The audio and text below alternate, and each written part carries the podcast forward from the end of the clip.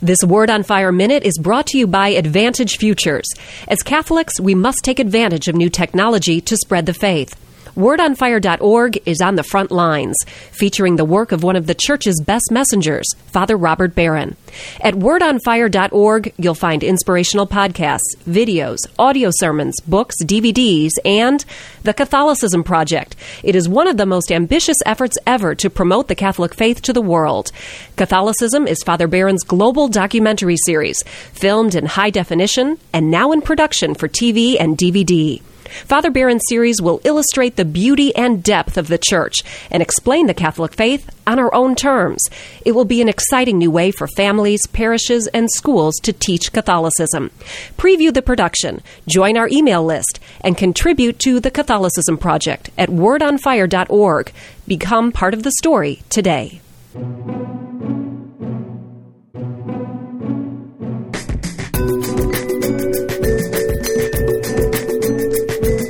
This is Cardinal Francis George. I invite you to join me for the next few minutes to reflect with Father Robert Barron on the Word of God, which is the Word on Fire.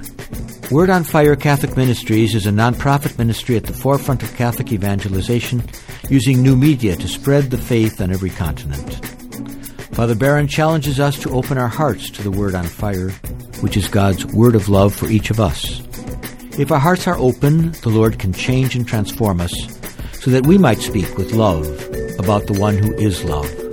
The global benefactors of Word on Fire, with the support of the Archdiocese of Chicago, now present Word on Fire. Peace be with you. Well, friends, we come now to the first weekend of Lent, this holy season of Lent, a time of spiritual discipline. And how wonderful that we begin with the story of Noah and the ark. The church gives us this reading as our first reading. It sets the tone now for the whole season of Lent. This great saga of Noah and the ark is so much more than a sort of charming children's story. For many ways, it expresses the whole drama of salvation. Ancient peoples, I've mentioned this to you before, I know, but ancient peoples were frightened of the water. They went only reluctantly on long sea voyages. And again, keep in mind in these old, you know, leaky boats and, and these rickety ships, of course the water was frightening. So the stormy, chaotic sea came to symbolize for them all that was opposed to life and to full human flourishing. That's why at the very beginning of the book of Genesis, we hear that God's Spirit hovered over the tohu vabohu, Hebrew for the stormy, unformed chaos. God's Spirit, God's creative Spirit, hovers over that chaotic mess and brings forth from it life and order. Karl Barth, the great Protestant theologian, referred to das Nichtige, his German for the nothing, the non being, all that's opposed to God's creative intentions. So, if we read this story now symbolically, at the time of Noah, the stormy waters are back. Don't read the flood here so much as God's arbitrary punishment. Rather, it symbolizes the consequences of sin. Sin is opposed to God's intentions, and sin destroys. Sin separates. Sin divides God's great creation. It undermines what God wants. See, here's the great good news. Even when sin is at its most powerful, God's grace is greater. God sends, as it were, a rescue operation in the form of Noah's Ark. Onto this ark is gathered a microcosm of God's good creation a remnant of the original creation. And during the stormy time, life, order, harmony are preserved.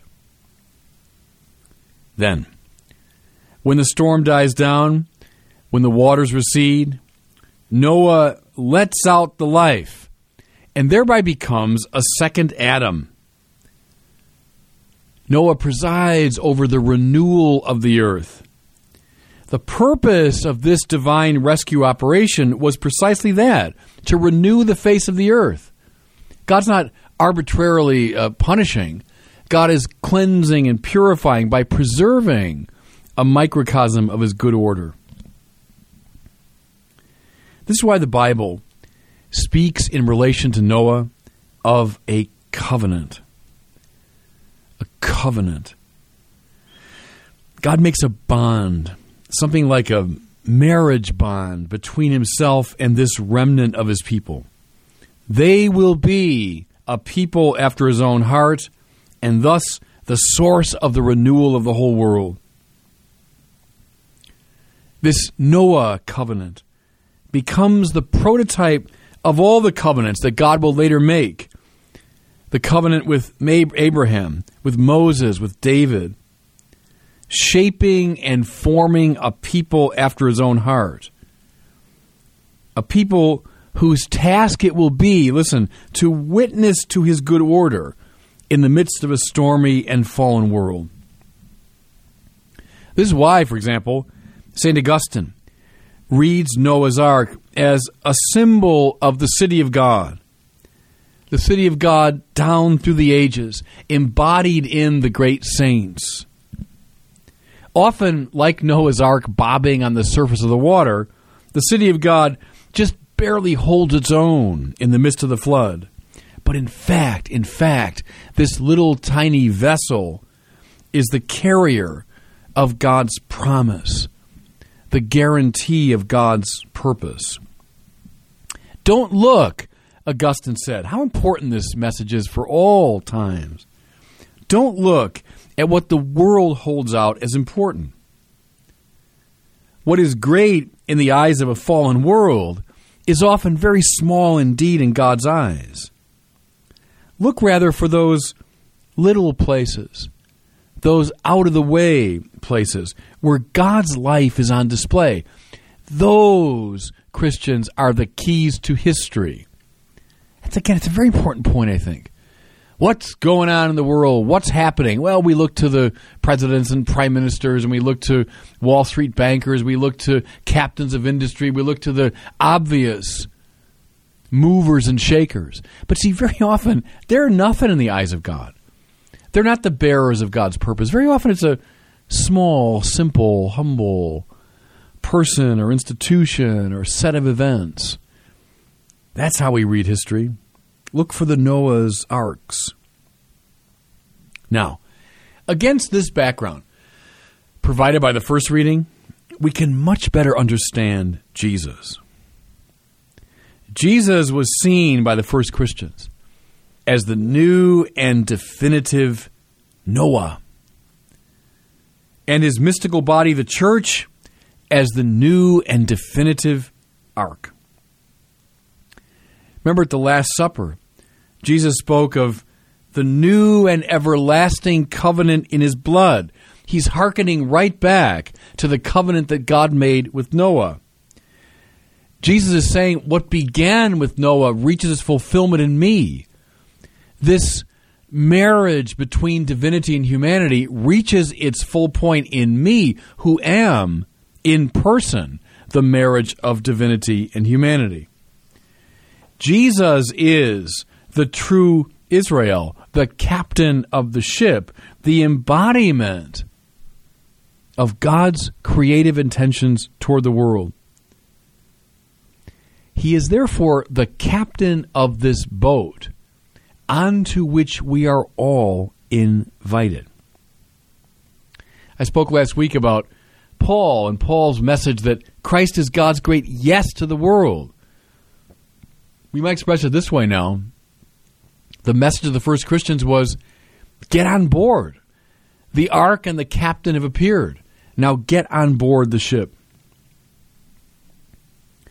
Our gospel is from Mark's gospel we hear his very laconic account of Jesus' temptation in the desert. We don't have all the details you get in, in Matthew and Luke.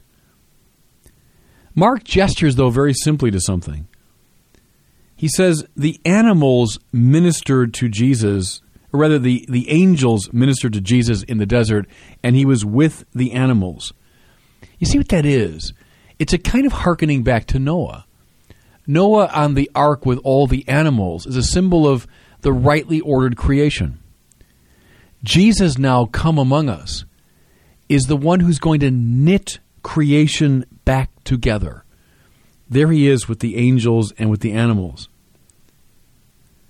The whole purpose of the church, his mystical body, is to be an agent for the transfiguration of the world.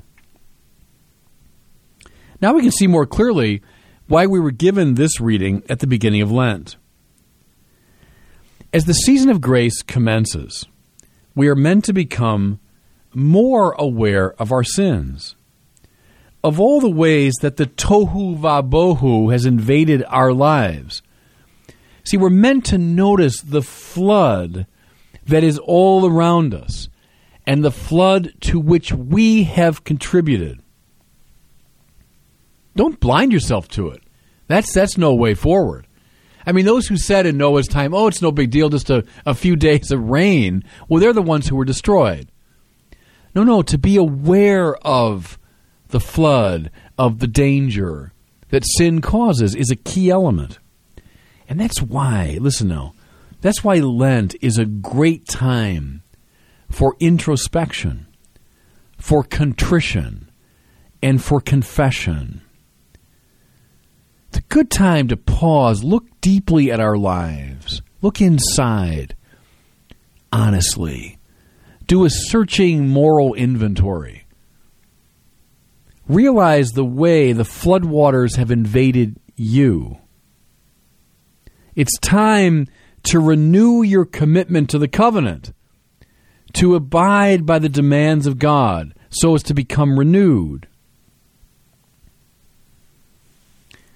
How do you do it concretely? Well, I recommend three great duties of Lent prayer, fasting, the giving of alms. Pray. Pray. Renew your covenant agreement. That's what prayer is. Prayer is communion with God. Often we'll say, well, sure, I mean, God's the center of my life. God's my everything. God's my all. Really? Really? Show it. Prove it. Embody it. To be a person of the covenant is to be a person of prayer. To pray, it means for us Catholics, above all, go to Mass. If you're not going every week, get to it. If you're going every Sunday, resolve during Lent to go every day. If you've been away from the rosary, get back to it during Lent. You never spend time in front of the Blessed Sacrament? Start. Prayer is a way of confirming the covenant, living out the covenant. Second duty of Lent fasting. Fasting has to do with detachment from the things of the world, all those convenient substitutes for God. You're too involved with pleasure, money, power, honor. Fast from them. See, fasting, friends, is a great way to get in touch with our own sinfulness. It's a way to get in touch with the flood waters. And then detach yourself from them. Stop turning them into gods by fasting from them. Finally, almsgiving is the great practice of Lent. It has to do with solidarity. God's covenant is ultimately with the whole world, and therefore salvation takes place always in a communal setting. Give to those who are poor. Give your time to those who are lonely. Give your attention to those who are isolated. Give your forgiveness to those from whom you are estranged. All forms of almsgiving, of building up the community. See, friends, in all these ways, we become aware of the flood, yeah, and and we learn again how to get on the boat. Get on the boat of the church. Enter into the practices and dynamisms of the church, and you'll find yourself in that place of safety in the midst of the storm. Let Noah's Ark stay in your imagination as a vivid Lenten image. And God bless you. I hope you were moved today by the word on fire. I pray that together we might become a people on fire with love for God and neighbor here in Chicago and wherever these words are heard. Until we join Father Barron again next week, I'm Cardinal Francis George, and I pray that God will bless you and those you love.